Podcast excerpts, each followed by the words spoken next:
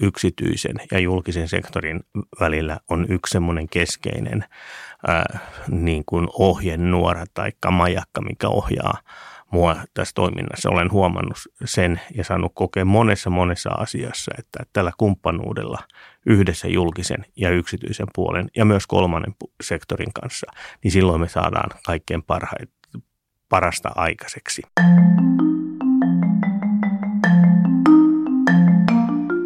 Tervetuloa strategian seuraan. Tässä jaksossa sukellamme syvemmälle kuntayhtymien strategiaan. Kunnat tuottavat elintärkeitä palveluita meille kuntalaisille ja on aika paljastaa strateginen ydin kuntapalveluiden takana. Kuntien maailmaan meidät johdattaa kuntayhtymien konkari ja Helsingin kaupungin hallituksen puheenjohtajanakin toiminut Risto Rautava. Tervetuloa mukaan Risto. Kiitos. Aloitetaan henkilökohtaisilla kysymyksillä. Tämmöinen filosofinen pohdinta tähän alkuun. Mikä tekee Ristosta Riston? Niin, varmaan useat vastaa tähän kysymykseen ensimmäiseksi, että hyvä kysymys.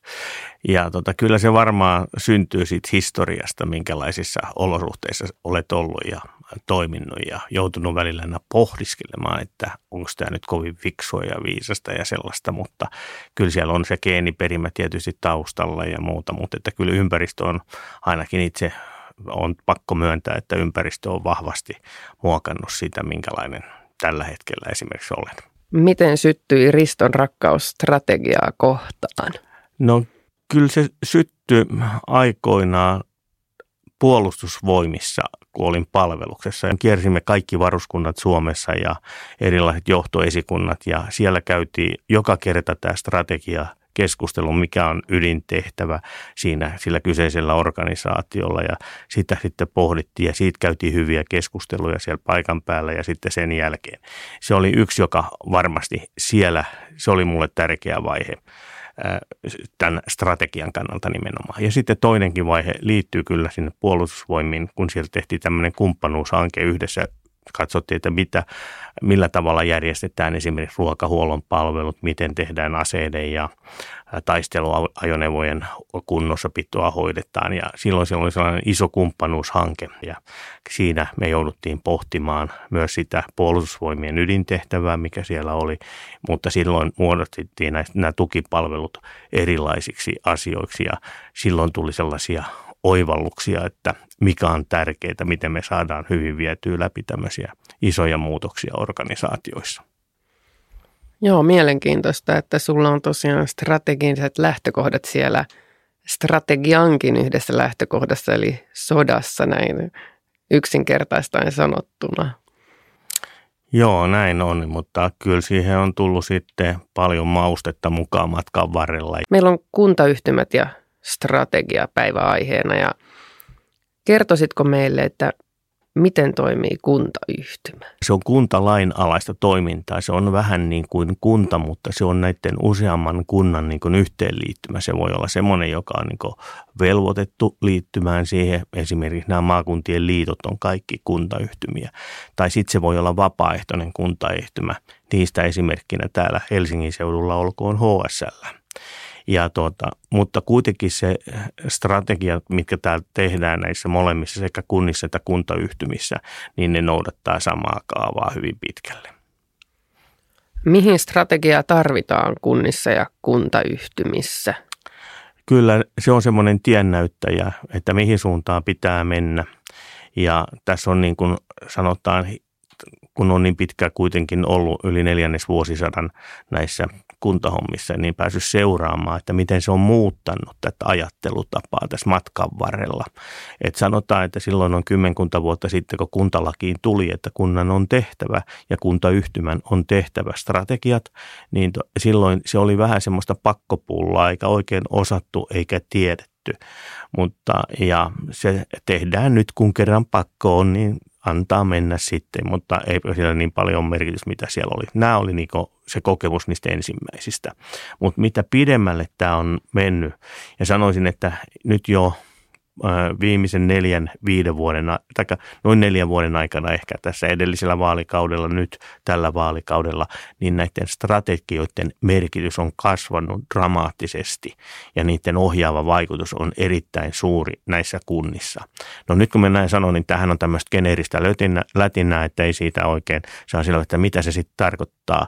Ja jos sä kysyisit minut, että mitä siellä tarkoitat tuolla, niin mä tarkoitan tällä sitä, että kun me tehdään vaikka joku päätös jostain ratkaisusta, jostain hankinnasta, tai sitten tehdään kaavoituspuolella kaavasta, niin siinä on tämmöinen kohta heti siinä alussa, joka se on aivan siellä ytimessä.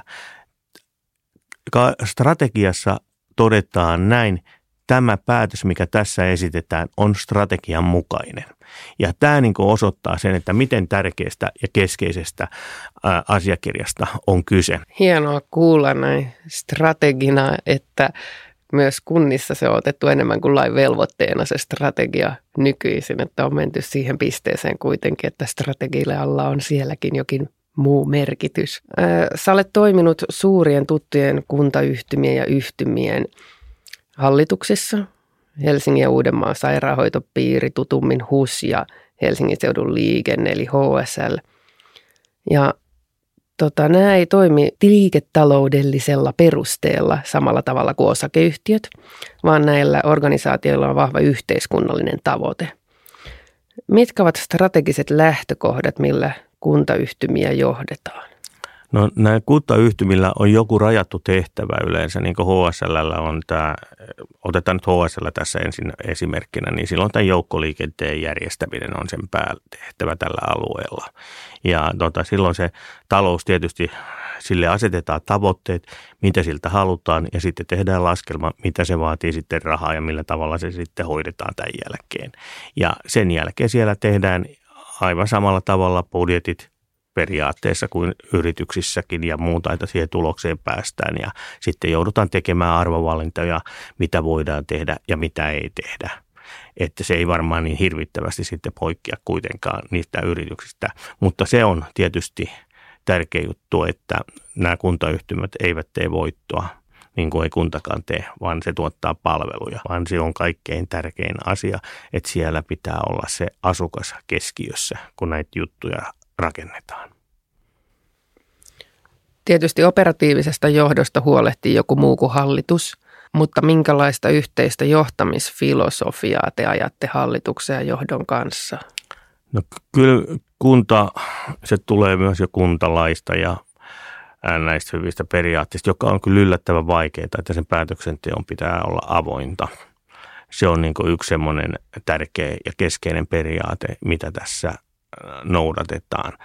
Ja vaikka näin sanotaan, niin joskus tuntuu, että toimiiko se ihan kaikilta osilta ja sitä me joudutaan niin kuin kyllä useammassakin yhteydessä niin, niin tietysti perustelemaan että, tai, tai muistuttamaan siitä, että nyt kunta, kunnassa tämä meidän päätöksenteko on avointa ja me aukaistaan ne, miten nämä asiat oikeasti menee. On sitten selvää, että siellä on niin henkilösalaisuuteen liittyviä juttuja, liikesalaisuuteen liittyviä juttuja, jotka ei ole avoimia, mutta noin lähtökohtaisesti tämä avoimuus on ihan keskeinen periaate. Ja tos, tässä kun suunnitellaan kuntien strategiaa. Mikä avoimuudessa on isoin haaste? Avoimuudessa on iso haaste mun mielestä ainakin se, että ihmiset ymmärtää sen ehkä aika lailla eri tavalla ja varsinkin kun siihen avoimuuteen kuuluu sitten vuorovaikutus asukkaidenkin kanssa. Se on se oleellinen asia, että ihmiset ymmärtää eri tavalla sen avoimuuden. Avoimuudesta on hyvä jatkaa tuohon hallituksen rooliin kuntayhtymässä. Toimiiko hallitus enemmän kuin osakeyhtiöhallitus vai kuten poliittinen elin? Kyllä se kyllähän siinä pitää sitä kuntayhtymän parasta ajatella, niin kuin yhtiö tietysti ajattelee sen osakeyhtiön parasta yhtiöhallituksessa, niin kyllä tietysti siitä lähdetään, mutta siitähän se lähtökohta on tietysti se, että kun siellä on omistajat omistajat sitten on hyvinvointialueet tai kunnat näillä yhtymillä, niin, niin sitten nähdään, että jos se kuntayhtymä toimii mahdollisimman hyvin ja tehokkaasti asetettujen tavoitteiden mukaan, niin silloin se palvelee myös sen kunnan asukkaiden ää, niin kuin toimintaa. Että ensimmäiseksi täytyy sanoa, että HUSin hallitusta, kun, kun mä katson, niin siellä on kyllä hyvää asiantuntevaa porukkaa, jolla on laaja kokemus. Siellä ei ole yhtä sellaista esimerkiksi, joka tulee harjoittelemaan, että niiden pitää olla jo valmiita tässä hallitustyöskentelyyn ja ne monet ymmärtää sen hallitustyöskentelyn. Lisäksi me valmistaudutaan siihen hallitustyöskentelyyn näiden poliitikkojen kanssa. Kaikkihan on siellä poliitikkoja, pois lukien Helsingin yliopiston edustajat, kaksi kappaletta, jotka eivät ole. Niin meillä nyt esimerkiksi just tällä hetkellä on valmennus käynnissä hallitukselle, jo tehdään, jonka yhteydessä myös päivitetään HUSin tämänhetkistä strategiaa.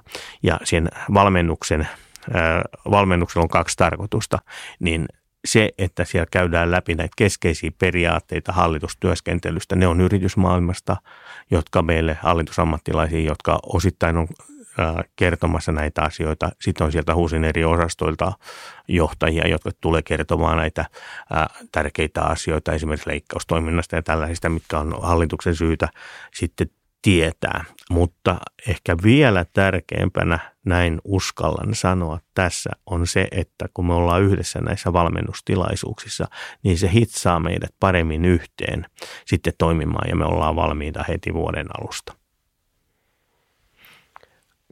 kuntayhtymistä tai yhtymistä mielenkiintoinen kysymys on se myös, että kuka lopulta tekee strategiset päätökset, kenen sana painaa?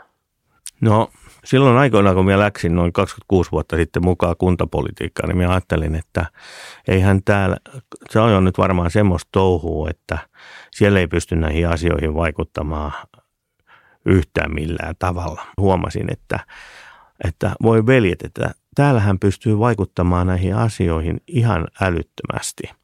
Ja se oli mulle semmoinen motivoiva tekijä myös, että mitä varten. Sielläkin katsot ja ihmettelet varmaan, että mitenköhän toi viittii olla näin pitkään, että joko on. Mutta että se on ollut semmoinen, joka on motivoinut koko ajan, tai yksi tekijä, joka on motivoinut, että täällä pystyy vaikuttamaan niihin asioihin.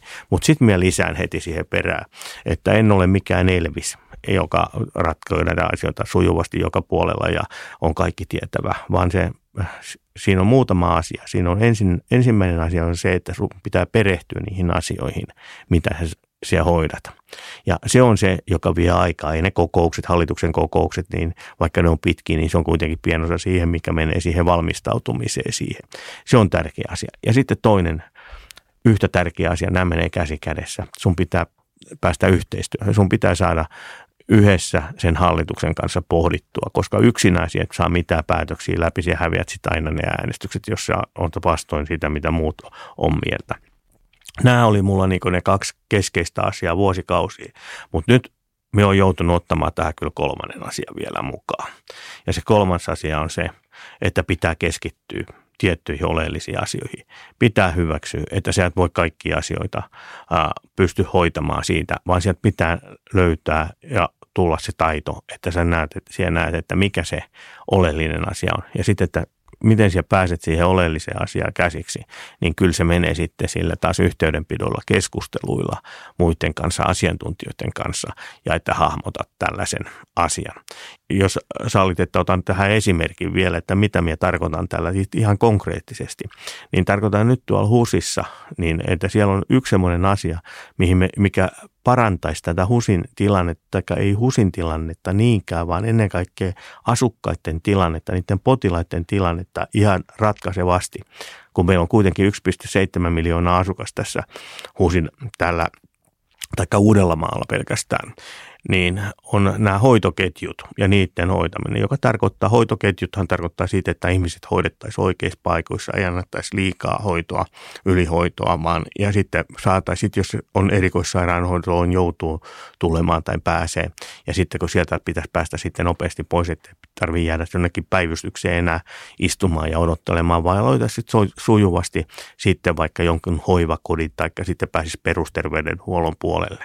Ja tämä on semmoinen asia, joka on yksi hyvä esimerkki. Ja tämä on niin strategisesti erittäin tärkeä asia, ihan oleellinen juttu, että me saadaan nämä kuviot toimimaan siellä. Ja tässä on myös se asia, että tämä ei ratkea yksin. Tämä ei ratkea yksin HUSin avulla, tämä ei ratkea yksin yhdenkään hyvinvointialueen avulla, ei Helsingin avulla, vaan tota, me tarvitaan yhdessä, pitää löytää menetelmä tapa, millä me tämä pohditaan ja miten me ratkaistaan. Ja me on ihan varma, että tämäkin haaste me tullaan ratkoma, ratkaisemaan tässä ää, varmaan heti ensi vuoden alkupuolella. Keskustelemassa kanssamme on tänään kuntayhtymien strategioista Risto Rautava. Ja siirrytään seuraavaksi keskustelemaan strategisista näkökulmista – Otetaan ensimmäisenä näkökulmana kuntiin tämmöinen poliittinen näkökulma, eli ollaan jo vähän viitattu siihen, että poliitikot istuvat siellä hallituksissa, eli on poliittisesti johdettu, mutta kuitenkin verovaroin rahoitettu. Miten tämä näkökulma tulee ottaa kuntayhtymien strategiassa huomioon? No kyllä se kyllä siellä rajoittimet kuitenkin on, mutta että nyt tämä poliittis- poliittisella puolellahan on meillä erilaisia isoja strategisia näkemyseroja, että on ehkä sellaisia tahoja, jotka ajattelee, että vain julkinen sektori pystyy toimimaan näissä asioissa ja rahaa pitää esimerkiksi lapata vaikka millä mitalla johonkin tiettyyn palveluun. Sosiaalipalvelut on hyvä esimerkki. Sitten, jot, sitten on taas toinen puoli sellaista ajattelua, tämä on nyt ehkä vähän karikoidusti sanottu, mutta jotka sitten ajattelee, että nämä pitää mahdollisimman hyvin ja tehokkaasti hoitaa. Mutta kyllä tämä tulee sitten esimerkiksi omistajien taholta, että resurssit on kuitenkin aina rajallisesti ja silloin siellä käydään niin poliittisesti sitä keskustelua ja siellä tulee niitä painotuseroja, mutta kyllä yle, yleensä, ei aina, mutta yleensä löytyy sitten se yksimielisyys, että mitäkä nähdään sitten tärkeäksi. Tämä keskustelu myös auttaa siihen, kun paljon keskustellaan asiasta, että niitä tota, alkaa löytyä niitä yhteisiä näkemyksiä. Onko tällä rahoituksella vielä joku erityinen painopiste strategiassa tai sen laadinnassa? No kyllä se tulee enemmän, että kun se on kuitenkin sillä yhtymällä on tietty tehtävä, vaikkapa erikoissairaanhoito.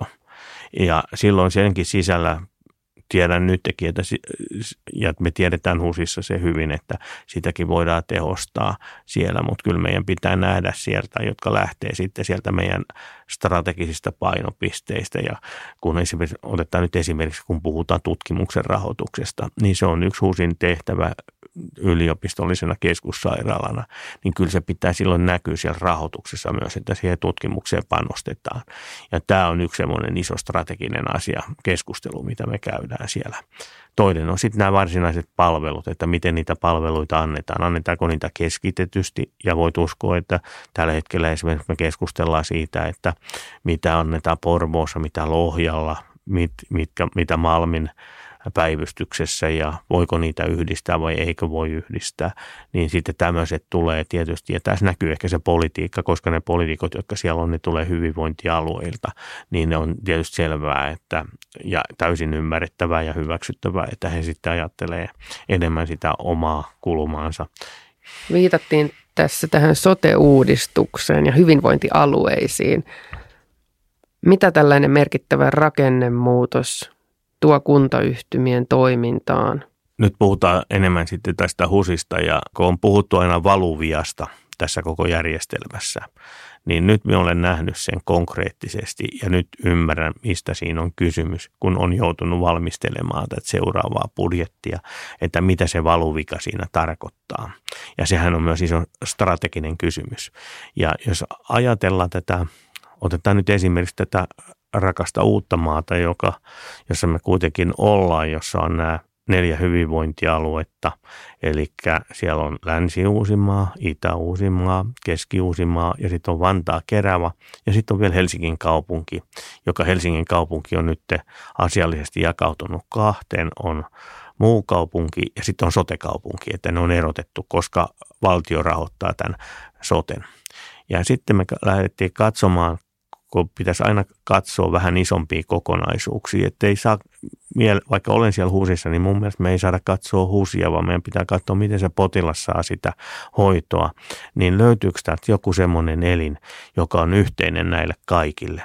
Niin ainoa yhteinen elin – on tässä oikeastaan semmoinen poliittinen elin, on HUSin hallitus. Se HUS-yhtymän hallitus pitää hoitaa sitten erikoissairaanhoitoa ja siihen liittyviä toimintoja. Mutta kun siellä on sitten se perusterveydenhuolto, siellä on sosiaalipalvelut, siellä on hoiva siis mukana ja muuta, niin täällä uudella maalla ei ole sellaista elintä, joka tätä koordinoi kokonaisuudessaan. Ja tässä on niin semmoinen valuvika, mikä, mikä on yksi, sieltä löytyy muitakin, mutta mä sanoisin, että tämä on niin se kaikkein keskeisin. Niin jonkun pitäisi osata katsoa tätä koko ekosysteemiä, eikä niin tota vain yhtä aluetta tai yhtä huusia tai niin, vaan jonkun pitäisi se tehdä. Ja nyt tällä hetkellä tässä meillä on haaste.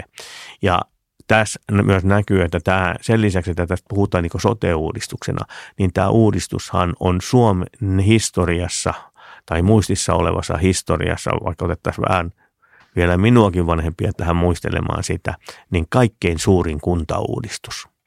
Ja tämän tyyppisiä haasteita siinä on, mutta että ne on, ne on vaan nyt sitten ratkaistava ja etsittävä, mutta sen voi uskoa, että niin hallituksen jäsenillä on, on myös tosi paljon töitä tässä tällä hetkellä ja keskustelua, että sitähän se tarkoittaa sitten käytännössä, miten niitä asioita hoidetaan. Viittasit aikaisemmin noihin kumppanuuksiin. Ja nyt kun ollaan tämän suurimman kuntauudistuksen äärellä, niin on mahdollisuus myös miettiä näitä kumppanihankkeita uudelleen. Mikä on mielipiteesi näistä kumppanuuksista ja niiden kilpailutuksesta? Tuota, ensinnäkin sanon niin, että kumppanuudet on yksi – yksi hienommista asioista minun mielestä ja perustelen sitä sillä, että ei julkinen sektori yksinään pysty näitä ongelmia ratkaisemaan. Toisaalta julkista sektoria me tarvitaan siihen, mutta me tarvitaan siihen kumppaneita ja siellä yksityisellä puolella löytyy muun muassa ja se on paljon ketterämpi hyviä innovaatioita, esimerkiksi digitalisaatioon äh, liittyen ja tämän tyyppisiä, jotka, joita voidaan sitten hyödyntää ja sekin vaatii sitten tietysti ää, äh, paljon keskustelua. Sitten hankinnoista. Hankinnoista aina sanotaan, että hankintalaki on semmoinen, joka estää tätä toimintaa ja muuta, mutta se ei ole ihan näin ykselitteinen juttu kuitenkaan, vaan ensinnäkin siellä hankintapuolella näin kaikkein parhaana asiana markkinavuoropuhelut. Eli siihen pitäisi panostaa hyvin paljon, jolloin yritykset pääsee kertomaan omia ajatuksiaan ja vaihtamaan ajatuksia, että mitä esimerkiksi se tilaaja on tar- tarvitsee, että kuntayhtymä mitä se tarvitsee ja yritys voi kertoa, että he voisivat tämmöisiä ja tämmöisiä ratkaisemaan. Niin niiden markkinavuoropuheluiden avulla sitten jossain vaiheessa pystytään tekemään tarjouspyyntö ja sitten sen jälkeen päästään niin eteenpäin siinä asiassa, voidaan kilpailuttaa ja saadaan hyviä tuloksia. Ongelmiin liittyy tuolla myös tuolla HUSin puolella meillä siihen, että nyt meillä oli just tällä viikolla käsiteltiin näitä hankintoja käytännössä, niin on paljon semmoisia esimerkiksi lääketieteellisiä laitteita, että niihin me saadaan vain yksi tarjous. Ja ei se kilpailu silloinkaan toimi, mutta tämä meidän markkina on niin pieni, että kuitenkin se tarve, mutta ei me voi olla myöskään hankkimatta sitten sitä, jos ajattelet, että on vaikka johonkin syöpädiagnostiikkaan liittyvät laitteet ja tämän tyyppiset, niin totta kai niin tarvii hankkia sitten sieltä, mutta että se on niin sitten haaste tällä puolella. Mutta ja sitten se, mitä, kannattaa, mitä kannattaisi entistä enemmän käyttää, niin on tämmöiset innovatiiviset hankinnat ja sitä puolta, että kyllä se hankintalaistakin sitten löytyy niitä, niitä mahdollisuuksia tässä on vähän tullut semmoinen mantra tästä, että aina sanotaan, että, että hankintalaki tai laki julkisista hankinnoista estää hyvien ratkaisuiden löytämisen, niin tuota nyt en ihan kokonaan lähde allekirjoittamaan, vaikka siellä haasteita on, ja kyllä sitäkin pitäisi tietysti korjata matkan varrella. On myös organisaatioita, jotka osaa hyödyntää tätä hankintalakia ja sen erityispiirteitä, siellä näitä eri, erilaisia kokeiluja Pohditaan seuraavaa näkökulmaa, strategia- ja käytännön toimien, toimien sovittamista yhteen. Strategian ytimessä kuntien osalta ovat kuntalaiset, eli asiakkaat, mutta toisaalta myös henkilökunta, eli ne, jotka tuottavat ne palvelut kuntalaisille. Tällä hetkellä paljon keskustelussa on yleisestikin työvoimapula ja tämmöinen suuri irtisanoutumisilmiö. Ja kuntayhtymätkin ovat saaneet tästä osansa ja tällä hetkellä myös näkyy suuresti nämä tuota, työtaistelut niin sanotusti tässä sairaanhoitoalalla myös. Miten kuntayhtymien strategioissa on huomioitu omat ihmiset eli työntekijät? No kyllä ne on huomioitu siellä siis silleen, että siellä on esimerkiksi lähetä, lähetään siitä, että henkilöstöä, henkilöstöä niin kohdellaan tietysti hyvin ja pitää tehdä, mutta että sitten kun on, uusikin on 27 000 ihmisen organisaatio, niin ei käy kieltäminen, etteikö siellä johtamisessakin olisi niin haasteita.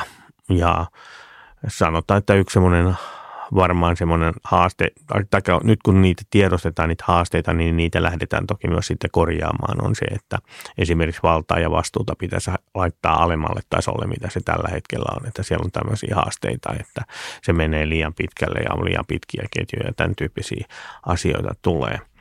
Mutta kyllä taas sitten sielläkin tässä on aina hyviä ja huonoja puolia, että siellä on esimerkiksi tämmöinen henkilöstötoimikunta, jossa on henkilöstö- ja työnantajan edustajat samassa pöydässä ja kokoontuu säännöllisesti vähintään kerran kuukaudessa, niin minun mielestä siellä se toiminta on ollut hyvää ja ihan esimerkillistä, vaikka vertaa aikaisempiinkin kokemuksiin, mutta että sitten sinne tosiaan on vain nämä, jotka ovat niin edustajia, mutta että yksi semmoinen iso iso, iso, iso haaste on viestintä, viestintä ja viestintä. Että miten saadaan se viesti menemään perille. Ja sen kanssa on vähän niin kuin varmaan joka tasolla sitten haasteita.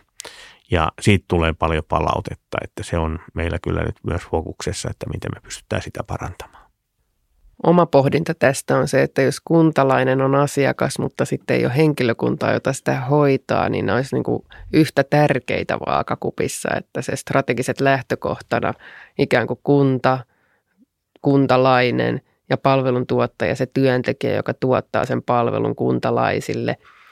Että jos näiden vaakakupit olisi tasoissa, niin sitten tulisi parempaa palvelua kuntalaisille. Kyllä, se on juuri noin, noin. ja tota, tällä hetkellä ollaan saatu kuulla mediastakin se, että meillä on isot haasteet saada sinne kuntalalle työntekijöitä lisää mutta sitten, ja tänne eteenhän nyt on viimeisessä sopimuksessa jopa sovittu, että tehdään yhdessä järjestöjenkin kanssa töitä siitä sen eteen, että saataisiin tämä vetovoimaisuus takaisin. Että nythän tässä on kyllä käynyt vähän sen sillä tavalla näiden työtaistelujen aikana myös, että siellä on aika lailla muusta maalattukin sitä alaa ja se ei ole, tiedän, että olen itsekin kuullut, että ei ole enää niin vetovoimaa samalla tavalla kuin joskus aikaisemmin ollut. Miten kumppanuudet vaikuttaa tähän työntekijöiden vetovoimaan? Onko helpompaa mennä sinne kumppanille töihin ja sitä kautta tulla kunnalle töihin tai sitten olla suoraan kunnalla töissä? Miten näet tätä työntekijän siirtymää kumppanin ja kunnan välillä, jos kumppanuuksia ruvetaan toteuttamaan enemmän? Äh, tuota, on tietyt tietysti pitää ensin katsoa, että mitkä on niitä asioita, missä kumppanuudet toimii ja mit, mitkä sitten kannattaa hoitaa ihan puhtaasti vaan omalla työvoimalla. Sehän se on myös varmaan sitten se, taikka se on semmoinen strateginen päätöskin, että okei, että tämä tehdään omana työnä ja sitten tässä otetaan kumppanit sitten mukaan näihin kuvioihin. Ja itse näin niin kuin taas hyvänä sen, että ihmiset vaihtaisi työpaikkoja yksityisen ja julkisen välillä myös, että ei mennä vaan välttämättä sinne julkiselle tai yksityiselle puolelle olla koko työura siellä, vaan se tuo sitten lisäarvoa, kun saa enemmän kokemusta eri paikoista ja näkemystä asioista. Ja sit, mutta sittenhän se pitäisi myös osata hyödyntää tämä tämmöinen.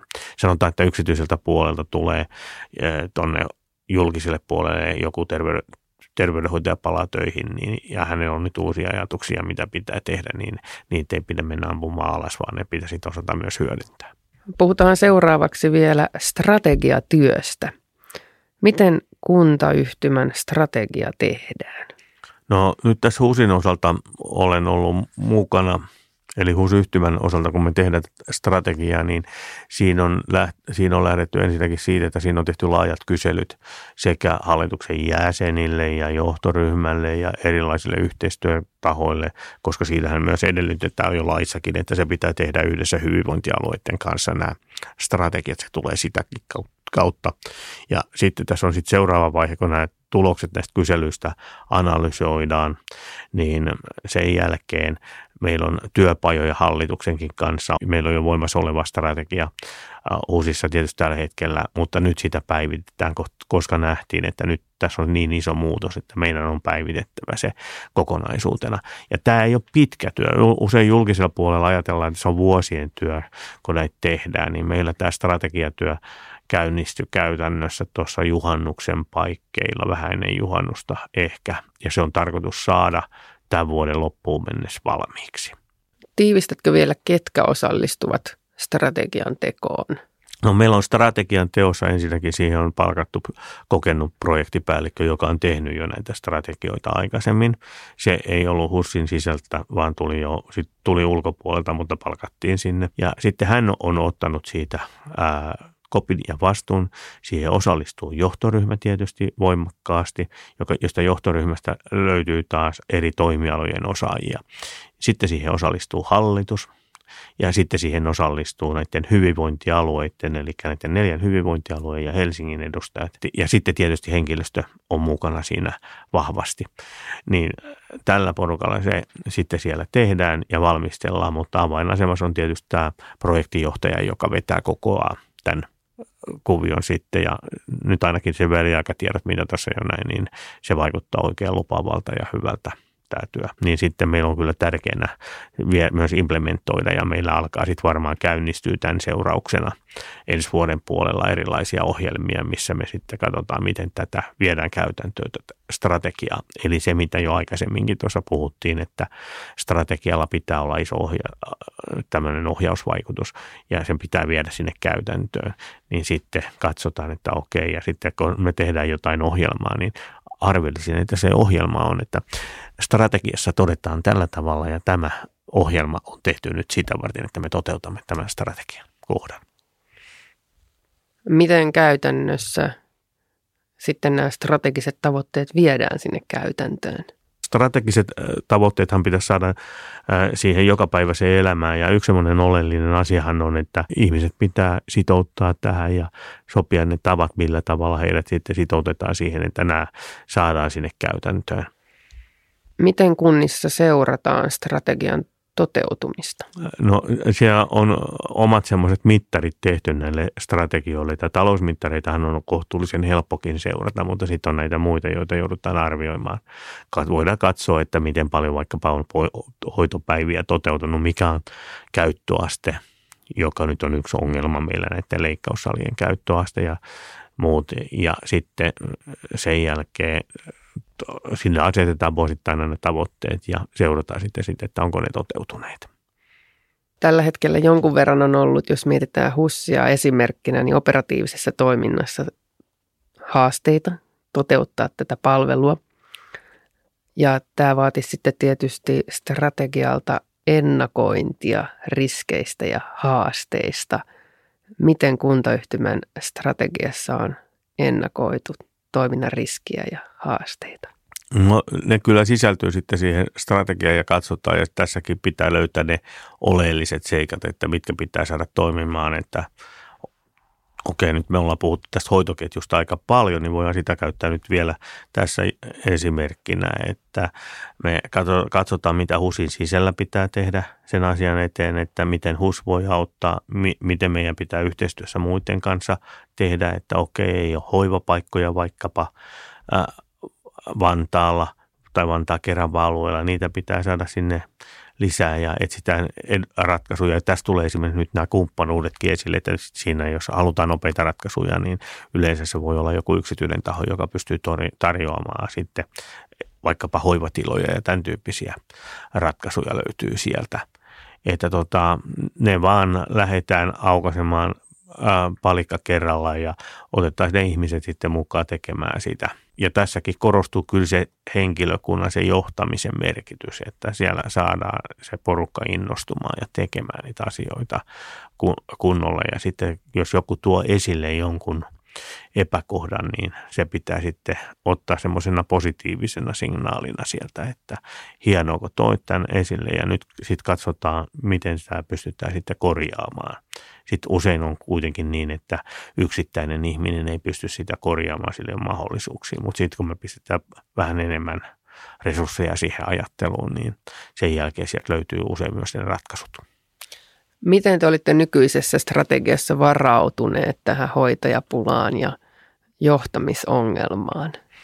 No kyllähän tässä on monia asioita, johon ei ole myöskään pystynyt ehkä varautumaan hoitajalakko, niin ei, ei siihen ollut samalla tavalla tietysti varauduttu, mutta oli suunnitelmat kuitenkin, että miten päästään, voidaan toteuttaa sellaiset toimenpiteet, ettei potilasturvallisuus vaarannu. Se on meillä aina niin ykkönen. Kaikki tehdään mitä tahansa säästöjä ja muita, niin se ykkönen on se, että potilasturvallisuutta ei saa vaarantaa. Siitä pyritään pitämään aina loppuun asti huolta ja siihen sitten suunnitellaan esimerkiksi työvuorot ja otetaan sitten tämän niin sanottu hätätyöavuksi ja tämän tyyppiset ratkaisut. Kyllä ne tietyt toiminnat siellä pitää pystyä turvaamaan kaikissa olosuhteissa. Millaista on mielestäsi onnistunut strategiatyöskentely? Onnistunut strategiatyöskentely on semmoista, että se on ymmärrettävää. Joskus näkee strategioita ainakin itsekin, niin pitää monta kertaa lukea, enkä sittenkään ymmärrä niitä. Että sieltä pitää tulla sellaiset ymmärrettävät asiat ja ne pitää pystyä sitten aukaisemaan paloiksi, että mitä se tarkoittaa, jos sinne tulee vaikkapa tämmöinen, että, että äh, tehdä merkityksellistä työtä, tai paras yhteis- yhteisö oppia, tutkia ja tehdä merkityksellistä työtä, niin kyllä se pitää sitten avata, että mitä se tarkoittaa. Tähän on yksi uusin strategioista tällä hetkellä. Ja sitten toinen tämä on niin mun lemppari, on se, että sillä strategialla ei ole yhtään mitään merkitystä, jos ei sitä viedä käytäntöön. Ja siihen se painopiste, kiitos. Eli että me saadaan ne strategiat sitten sinne käytäntöön. Ja sitten tietysti on tärkeää myös muistaa se, että maailma muuttuu nopeasti, vaikka joku niin pitää pitää huoli, että sitä, sitä voidaan tarkistella ja tarkastaa uudelleen ja tehdä muutoksia ajassa. Niin kuin nyt esimerkiksi tällä hetkellä tilanne on se, että varmaan monessa paikassa joudutaan tarkistamaan strategioita. Lopuksi keskustellaan vielä vähän henkilökohtaisemmista aiheista. Mikä on Riston elämän tarkoitus? Mikä saa sinut tekemään juuri sitä, mitä nyt teet? No kyllä varmaan jo siellä lapsena kotiympäristössä arvostettiin kovasti tällaista niin yhteiskunnallista vaikuttamista. Siellä ei ikinä niin sitä niin dissattu, sanottu jotain, että toi ei ole niin mistään koko, ja ne on kaikki roistoja, jotka siellä on ja kaikkea muuta. Niin tota, siellä sekä siinä lähiympäristössä, missä kasvoin aikoinaan nuorena, niin, niin tätä arvostettiin. Ja sitten sen seurauksena menin 70-luvulla kouluneuvostoihin ja olin siellä mukana. Ja sitten läksin itse jo silloin tuo nuorisokoululaispolitiikkaa ja nuorisopolitiikkaa mukaan. Ja, ja tota, kyllä se, mikä se iso tavoite on, niin se on se, että tehdä mahdollisimman paljon hyvää. Että me esimerkiksi ajattelen, että vaikka tämä uusin hallituksen puheenjohtajan tehtävä on tällä hetkellä, se on varmasti mun kaikista luottamustehtävistä ää, vaikuttavin ja merkittävin tehtävä, mutta se on myös antoisin tehtävä. Ja sitten mä ajattelen, että mikä se on hei Risto hienompaa kuin se, että siellä saat tehdä töitä uusmaalaisten hyväksi. Mistä haluaisit seuraavaksi itse oppia lisää? No minä opin koko ajan lisää. Mulla on paljon opittavaa tästä asiasta ja tuota, kyllä mulla on ihan selkeästi aukko tässä, tuon ihan konkreettinenkin aukko osaamisessa, niin tässä, nyt tässä sote-järjestelmässä tästä valtion roolista ja hyvinvointialueiden roolista ja sen eteen tässä on pakko tehdä töitä vielä paljon. Varmasti kaikki oppii hyvinvointialueista lisää tässä tulevien vuosien aikana, kun kokemusta karttuu. Näin. Mikä on ollut erityisesti sinuun vaikuttava teos, joka on auttanut eteenpäin strategisessa ajattelussa?